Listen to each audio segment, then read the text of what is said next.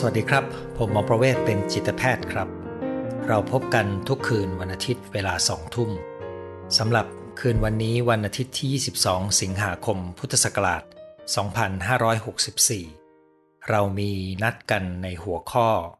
จัดการกับความรู้สึกสูญเสีย ซึ่งเป็นความสูญเสียที่เกิดขึ้นในช่วงของการแพร่ระบาดของไวรัสโควิด -19 อย่างที่เรา รับทราบกันดีนะครับว่า เมื่อมีการแพร่ระบาดของเชื้อไวรัสมากขึ้น ผู้ติดเชื้อมากขึ้น ในสถานการณ์ที่การได้รับวัคซีนยังไม่ทั่วถึง ก็จะมีผู้ป่วยที่เพิ่มมากขึ้นไปล้นโรงพยาบาล แล้วก็จะมีผู้เสียชีวิต ซึ่งส่วนใหญ่ คนที่ป่วยและคนที่เสียชีวิต ก็คือผู้ที่มีปัจจัยเสี่ยง อาจจะเป็นอายุ อาจจะเป็น การมีโรคประจำตัว หรือที่เรามีข้อมูลเพิ่มมากขึ้นก็คือ การตั้งครรภ์ก็กลายเป็นความเสี่ยงอย่างหนึ่งนะครับ วันนี้ผมได้รับคำขอจากสมาชิกเพจท่านหนึ่ง ซึ่งสูญเสียคุณพ่อไปนะครับผมพยายามจะทำความเข้าใจกับเรื่องราวของเธอสักเล็กน้อย ก่อนที่จะหยิบเอาเรื่องนี้มาคุยกันนะครับ ซึ่งในสิ่งที่เธอเล่ามาก็คือ ที่จริงแล้วพ่อของเธอไม่ได้เสียชีวิตจากไวรัสโควิด -19 นะครับ มีโรคประจำตัวอยู่เดิม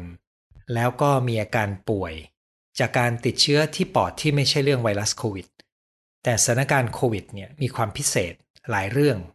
หนึ่งในนั้นก็คือทำให้ผู้ป่วยโรคอื่น ที่ปกติอาจจะเข้าโรงพยาบาล ได้ง่าย ไม่มีเตียงนะครับทำให้การ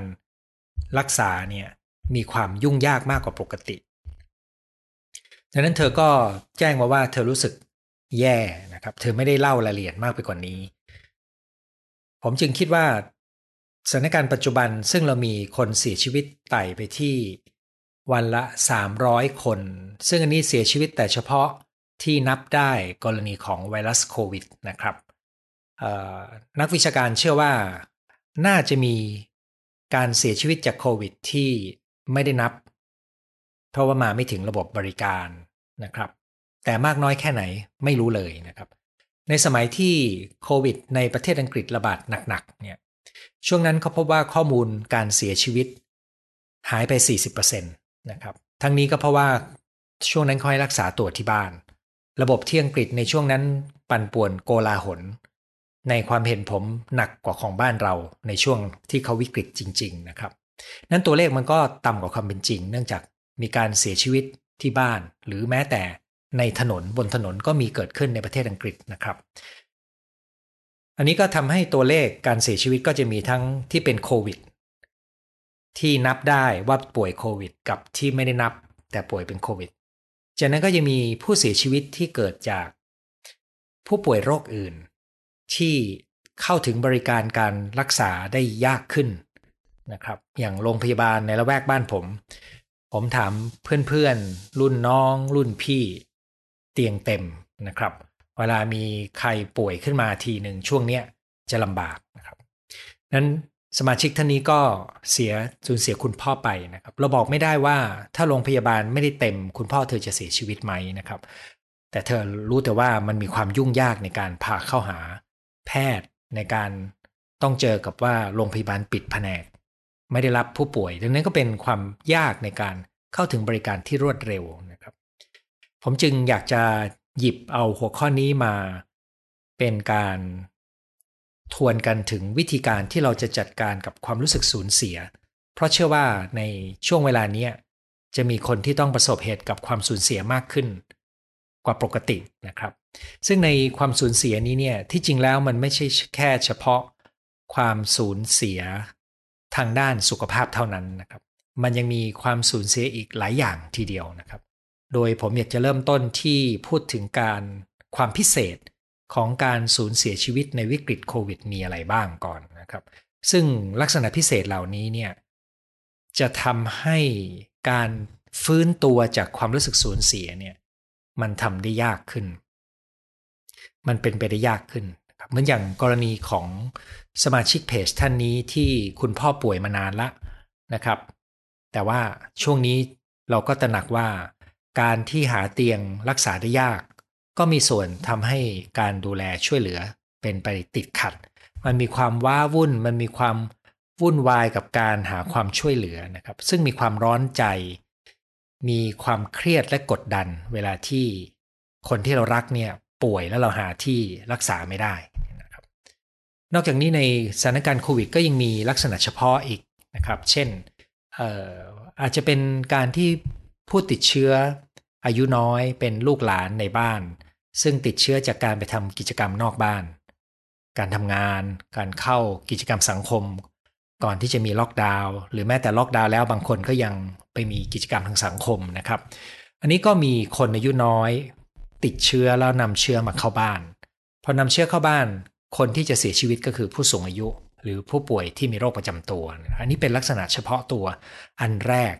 เพราะถ้าลองคิดถึงใจของคนที่เป็นลูกที่นำเชื้อเข้ามาในบ้าน และทำให้พ่อแม่ตัวเองเสีย มันก็เป็นความทุกข์อย่างหนึ่งนะครับ อีกความพิเศษหนึ่งก็คือ หลายครั้งที่เราจะได้ข่าวว่า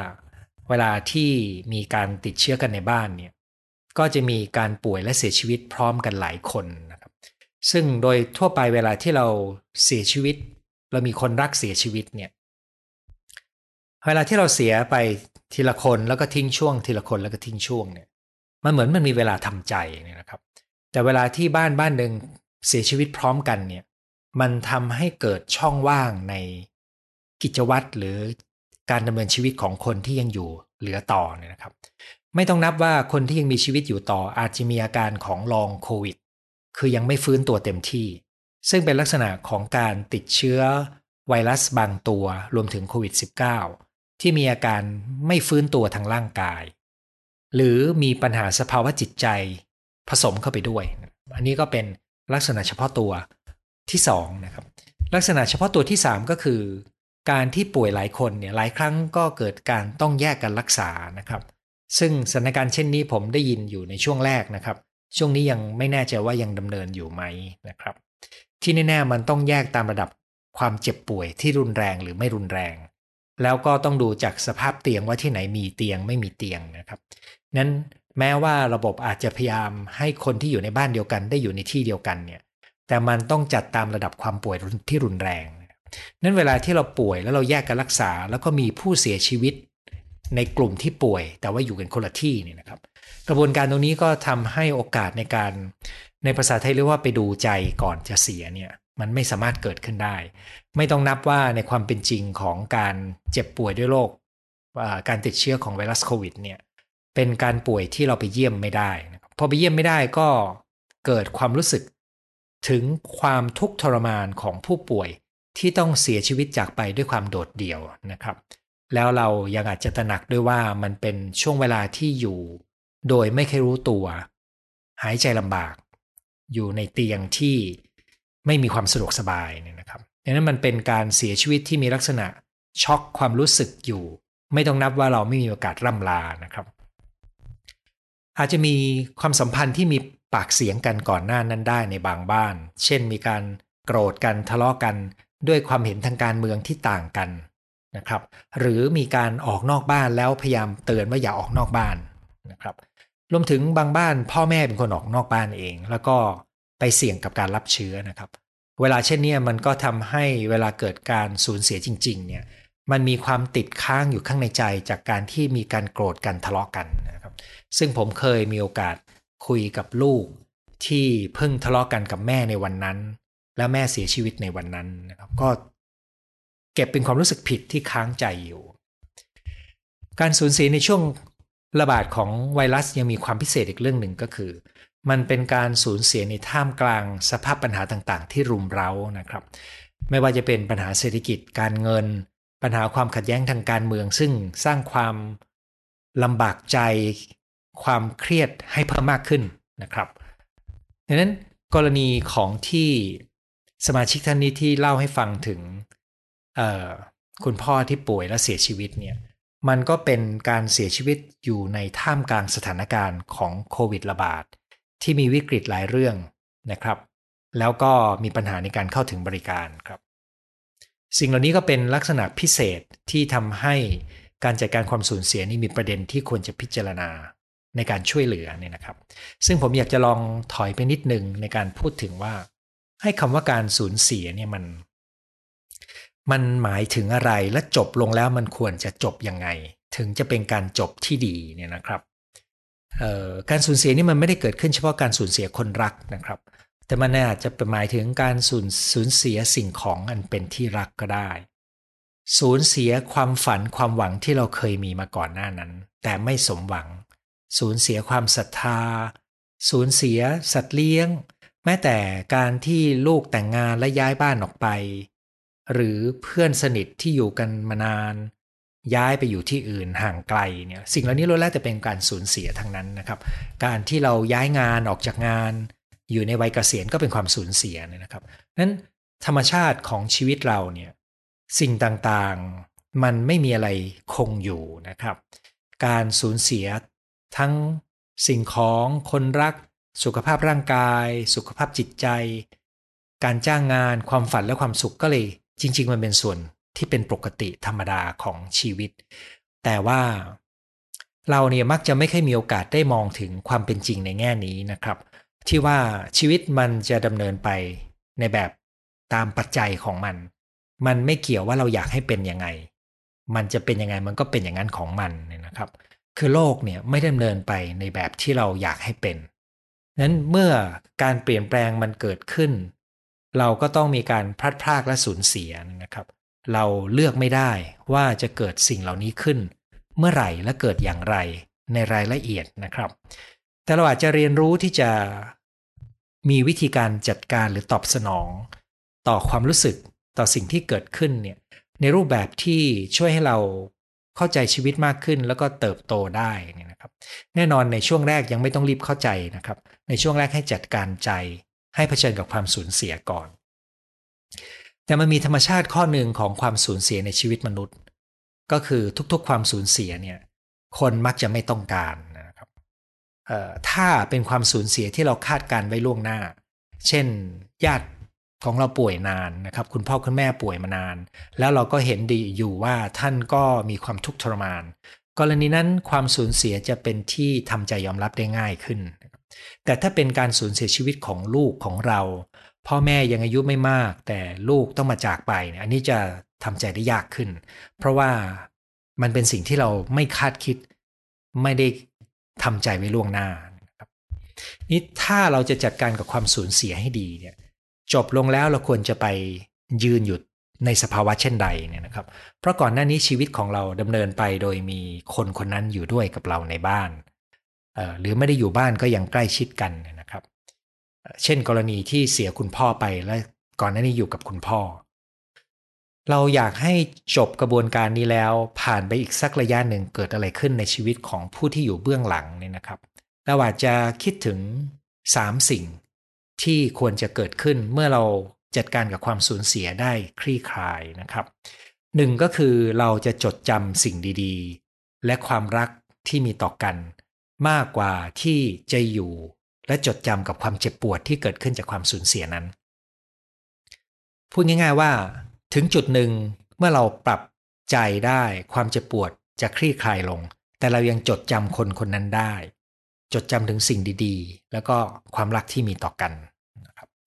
สองก็คือ เราจะมีความพร้อมในการยอมรับความเป็นจริง ของความสูญเสียที่เกิดขึ้นแล้ว และสามารถที่จะ ยอมรับการเปลี่ยนแปลง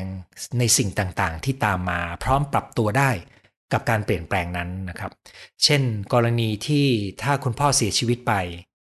เราก็ในกรณีข้อ 2 ก็คือเรายอมรับว่าท่านจากไปนะครับ แล้วเรามีชีวิตอยู่โดยไม่มีท่าน นั้นการที่พ่อไม่อยู่เนี่ยเรามีชีวิตโดยไม่มีเขาเนี่ยมันจะเกิดการเปลี่ยนแปลงได้หลายอย่างขึ้นอยู่กับว่า แต่เดิมเนี่ยคุณพ่อมีบทบาทอะไรในชีวิตของเรานะครับ ถ้าคุณสูญเสียคุณแม่คุณพ่อไป ก็ขึ้นอยู่กับว่าเดิมเนี่ยทั้งสองท่านมีบทบาทอะไรในชีวิตของเรานะครับ ถ้าเราอยู่กับพ่อแม่ โดยที่เราเป็นโสด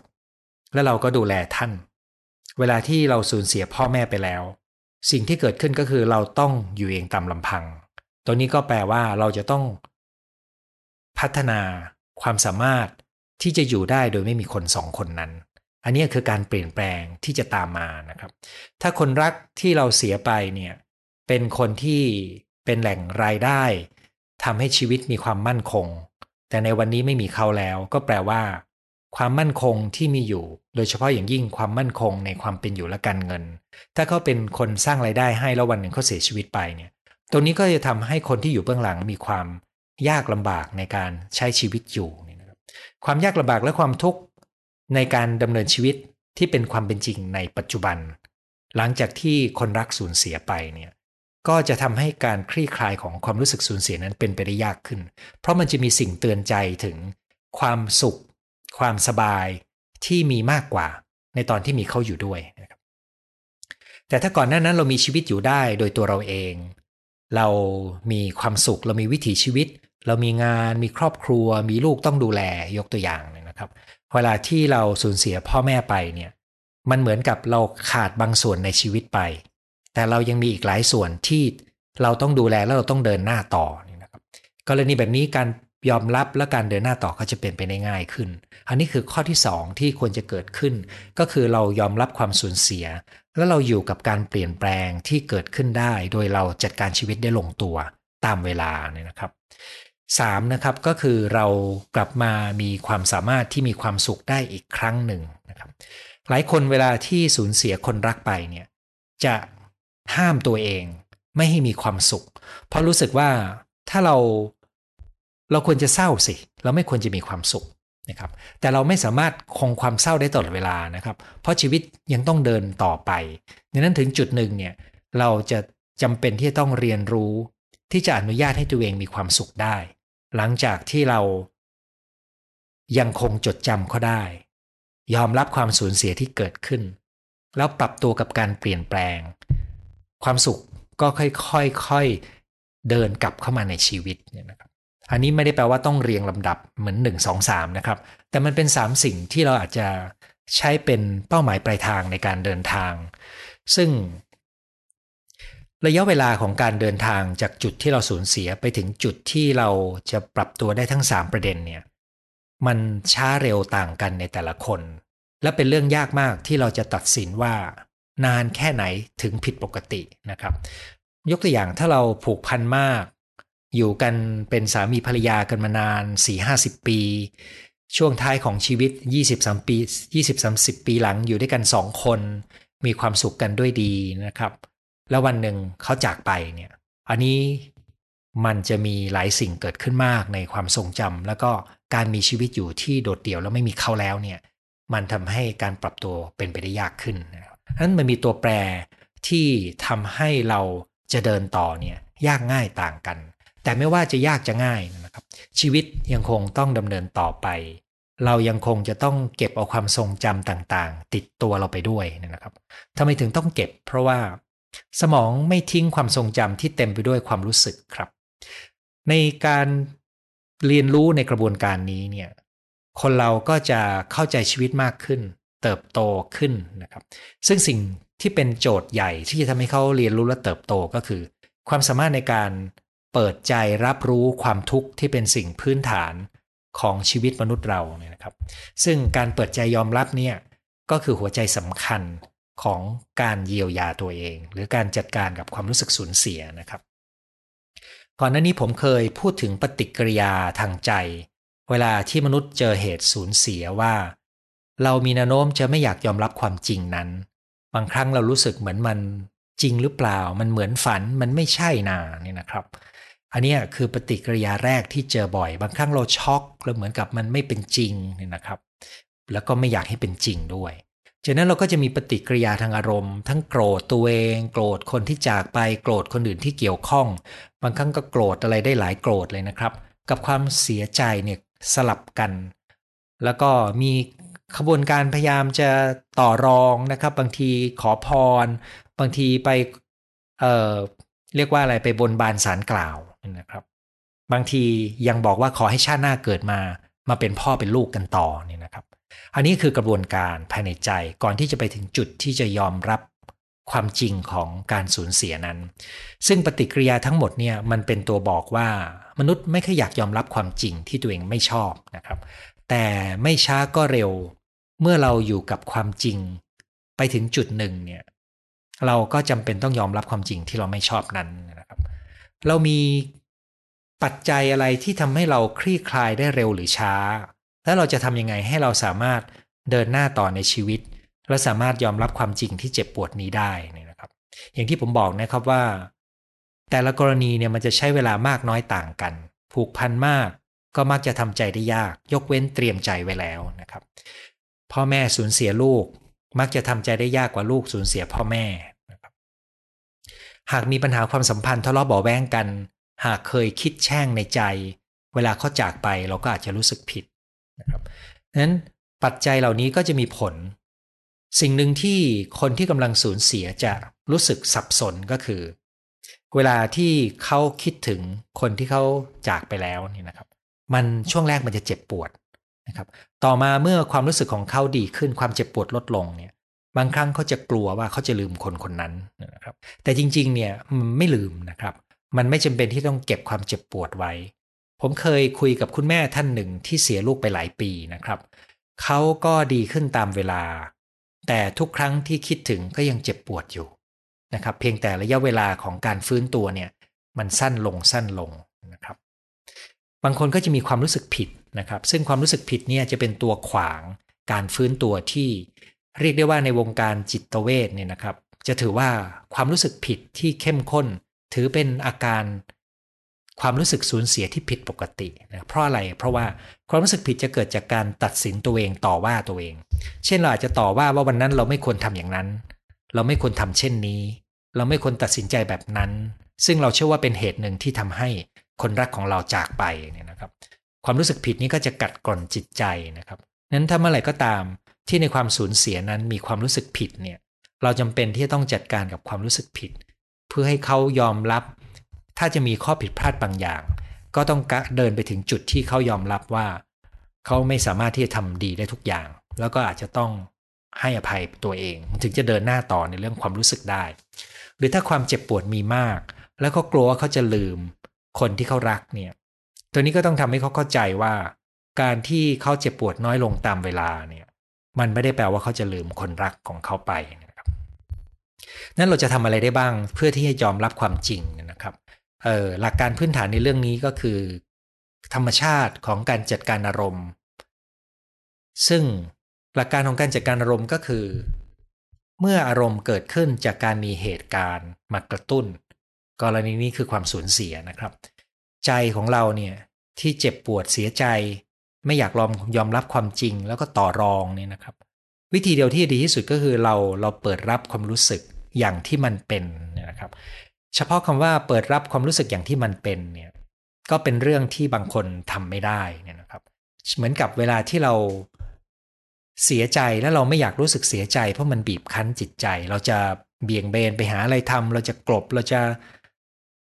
ไม่ยอมรับความรู้สึกนั้น แต่การเยียวยาที่ดีที่สุดก็คือ ความสามารถที่จะอยู่กับความรู้สึกนั้นให้มันมีระลอกวิ่งเคลื่อนผ่านเข้ามาในตัวและในใจของเราเนี่ยนะครับ แล้วมันจะเห็นถึงธรรมชาติที่ว่าอารมณ์ทุกชนิดผ่านมาและจะผ่านไปนะครับ มันมาเป็นระลอกเหมือนเป็นคลื่นนะครับ เดี๋ยวก็เพิ่มขึ้น เดี๋ยวก็ลดลง เวลามีเหตุกระตุ้นอะไรที่ชวนคิดถึงมันก็จะเพิ่มกำลังมากขึ้น เวลาเราอยู่กับมันสักพักมันก็จะลงนะอันนี้เป็นธรรมชาติของอารมณ์นั้นการจะอยู่กับอารมณ์โดยไม่ต่อสู้ขัดขืนเนี่ยแม้จะเจ็บปวด โดยเฉพาะยิ่งผูกพันก็ยิ่งเจ็บปวดเนี่ย ตรงนี้ก็คือสิ่งที่เราจะต้อง ฝึกที่จะอยู่กับมัน เราจะอยู่กับมันได้ไงก็คือเราจะต้องสามารถที่จะถอยความรู้สึกมาได้นิดหนึ่งเพื่อคงสภาพการรับรู้อารมณ์นะครับ การถอยสภาพนี้เนี่ยถ้าเปรียบเทียบไปสำหรับคนที่เคยปฏิบัติธรรมมา ก็อาจจะหมายถึงการรู้ลมหายใจ การรู้ความรู้สึกในร่างกายเนี่ยนะครับสำหรับคนที่เคยฝึกไทเก๊กโยคะชิกง ก็อาจจะหมายถึงการวางความรู้สึกไว้ในกาย และรับรู้ความรู้สึกที่มันบีบคั้นผ่านเข้ามาแล้วผ่านออกไปนะครับ กระบวนการตรงนี้เหมือนตอนที่น้ำจะท่วมเมืองไทย จริง ๆ น้ำท่วมเมืองไทยนะครับ แล้วก็มีการไปกั้นเขื่อน ปรากฏว่าน้ำไม่ไหลพอกั้นน้ำกั้นนะไปกั้นไม่ให้น้ำไหล มันก็ค้างอยู่กับยิ่งเป็นปัญหานะครับตอนหลังเราก็ต้องรู้ว่ามันต้องปล่อย อันนี้ก็เหมือนกันเลย คือเราต้องปล่อยให้อารมณ์ไหลผ่าน โดยเรารับรู้ความเจ็บปวด แล้วก็ยอมรับมัน จากนั้นในกระบวนการนี้ถ้าจะคลี่คลายได้ดีก็คือ เราจำเป็นที่จะต้องมีความปรารถนาดี เข้าใจเมตตาและอยากให้ตัวเองพ้นทุกข์นะครับ อันนี้คือการปฏิบัติกับตัวเรา คือเราต้องดูแลตัวเองคู่กันไป ถ้าเราเคยหรือมีความคิดต่อว่าตัวเองหรือตัดสินตัวเองเนี่ยขอให้ตระหนักว่าไม่มีใครสมบูรณ์แบบ แล้วขอให้เรา ยอมรับในความผิดพลาดบางอย่าง ซึ่งเราอาจจะคาดไม่ถึงนะครับ แต่ให้มีเมตตาและกรุณาต่อตัวเอง เมตตาคืออยากให้ตัวเองมีความสุข ซึ่งในที่นี้อาจจะหมายถึงความสุขสงบก่อนก็ได้นะครับ ไม่ใช่สุขสนุกนะครับ สุขสนุกต้องเป็นช่วงหลังหลังจากนี้สักระยะ แต่เรายังอยากให้ตัวเองพ้นทุกข์ก็คือเราเราอยากให้ความทุกข์นี้มันผ่านมาและผ่านไปได้ ซึ่งเราจะทำได้ดีขึ้นเมื่อเราเข้าใจเห็นใจและเมตตาตัวเองและให้ภัยตัวเองได้ ในวงเล็บถ้าเคยทำอะไรบางอย่างที่ไม่เหมาะสมนะครับ ต่อบุคคลที่เสียไปเนี่ยอันนี้ก็คือสิ่งที่เราต้องปฏิบัติกับตัวเอง ปฏิบัติกับอารมณ์ด้วยการปล่อยเปิดพื้นที่ให้มันไหลมานะครับ ปฏิบัติกับตัวเองด้วยการมีเมตตาตัวเองนะครับคราวนี้มันมีสองอย่างที่ยังเกิดขึ้นได้ ที่จะช่วยเราเติบโตก็คือ เวลาที่คนเราสูญเสียและเจ็บปวดเนี่ยบางครั้งเราจะรู้สึกเหมือน มันเหมือนเราอยู่ในโลกเพียงลำพัง เหมือนประสบการณ์ของเรามันเป็นความโดดเดี่ยว โดยเฉพาะอย่างยิ่งถ้าตอนนี้เราเป็นคนที่เหลืออยู่เพียงคนเดียว หลังจากที่พ่อหรือแม่ที่เราดูแลจากไป หรือเรามีพ่อและแม่แต่เสียไปท่านหนึ่ง แล้วเราไม่อยากให้คนที่เหลือ เห็นเราเป็นทุกข์เราก็ไม่กล้าให้เขารู้ เราก็ยิ่งรู้สึกโดดเดี่ยวนะครับ ตัวความโดดเดี่ยวนี่ยิ่งทำให้ความทุกข์ของเราหนักหนาขึ้นนั้น การที่เราจะลดความรู้สึกโดดเดี่ยวลงได้เนี่ย เราจำเป็นต้องตระหนักว่าความทุกข์ที่เรากำลังเผชิญอยู่นี้เนี่ย มนุษย์ทุกคนล้วนแล้วแต่ ต้องเผชิญหรืออาจจะเผชิญมาแล้วนะครับ เพราะมันเป็นสากลที่ทุกคนต่างมีทุกข์ร่วมเหมือนกันในลักษณะของการต้องสูญเสียของรักคนรักไปนะครับ ความรู้สึกนี้ที่เรามองเห็นว่ามันเป็นลักษณะร่วมที่เป็นสากลของมนุษย์ทุกคนเนี่ย มันทำให้เราเห็นถึงความเชื่อมโยง แล้วลดความรู้สึกโดดเดี่ยวลงได้ และประการสุดท้ายก็คือ ตระหนักในความเป็นจริงของชีวิตมากขึ้นว่า ไม่ว่าเราจะชอบไม่ชอบ สิ่งต่างๆ มันก็ยังคงดำเนินไปในตามทางของมัน ซึ่งเราควบคุมไม่ได้โดยตรง ความตระหนักในเรื่องนี้ก็เหมือนกับความตระหนักในสัจธรรมของชีวิตนะครับ ดังนั้นจึงมี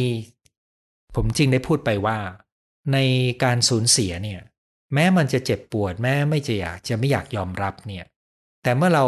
เรียนรู้วิธีที่จะอยู่กับมัน แล้วก็ให้มันผ่านไปจนกระทั่ง เราไปถึงเป้าหมาย 3 อย่างที่เมื่อสักครู่นี้ผมพูดไว้นี่นะครับ ก็คือเราจดจำสิ่งดี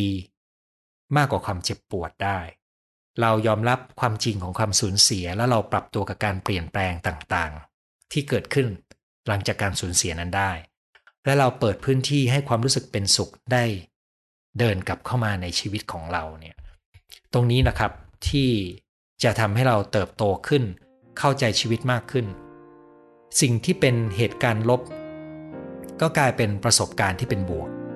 เมื่อเราเติบโตขึ้น แล้วเรามองกลับไปด้วยความเข้าใจในชีวิตมากขึ้นครับ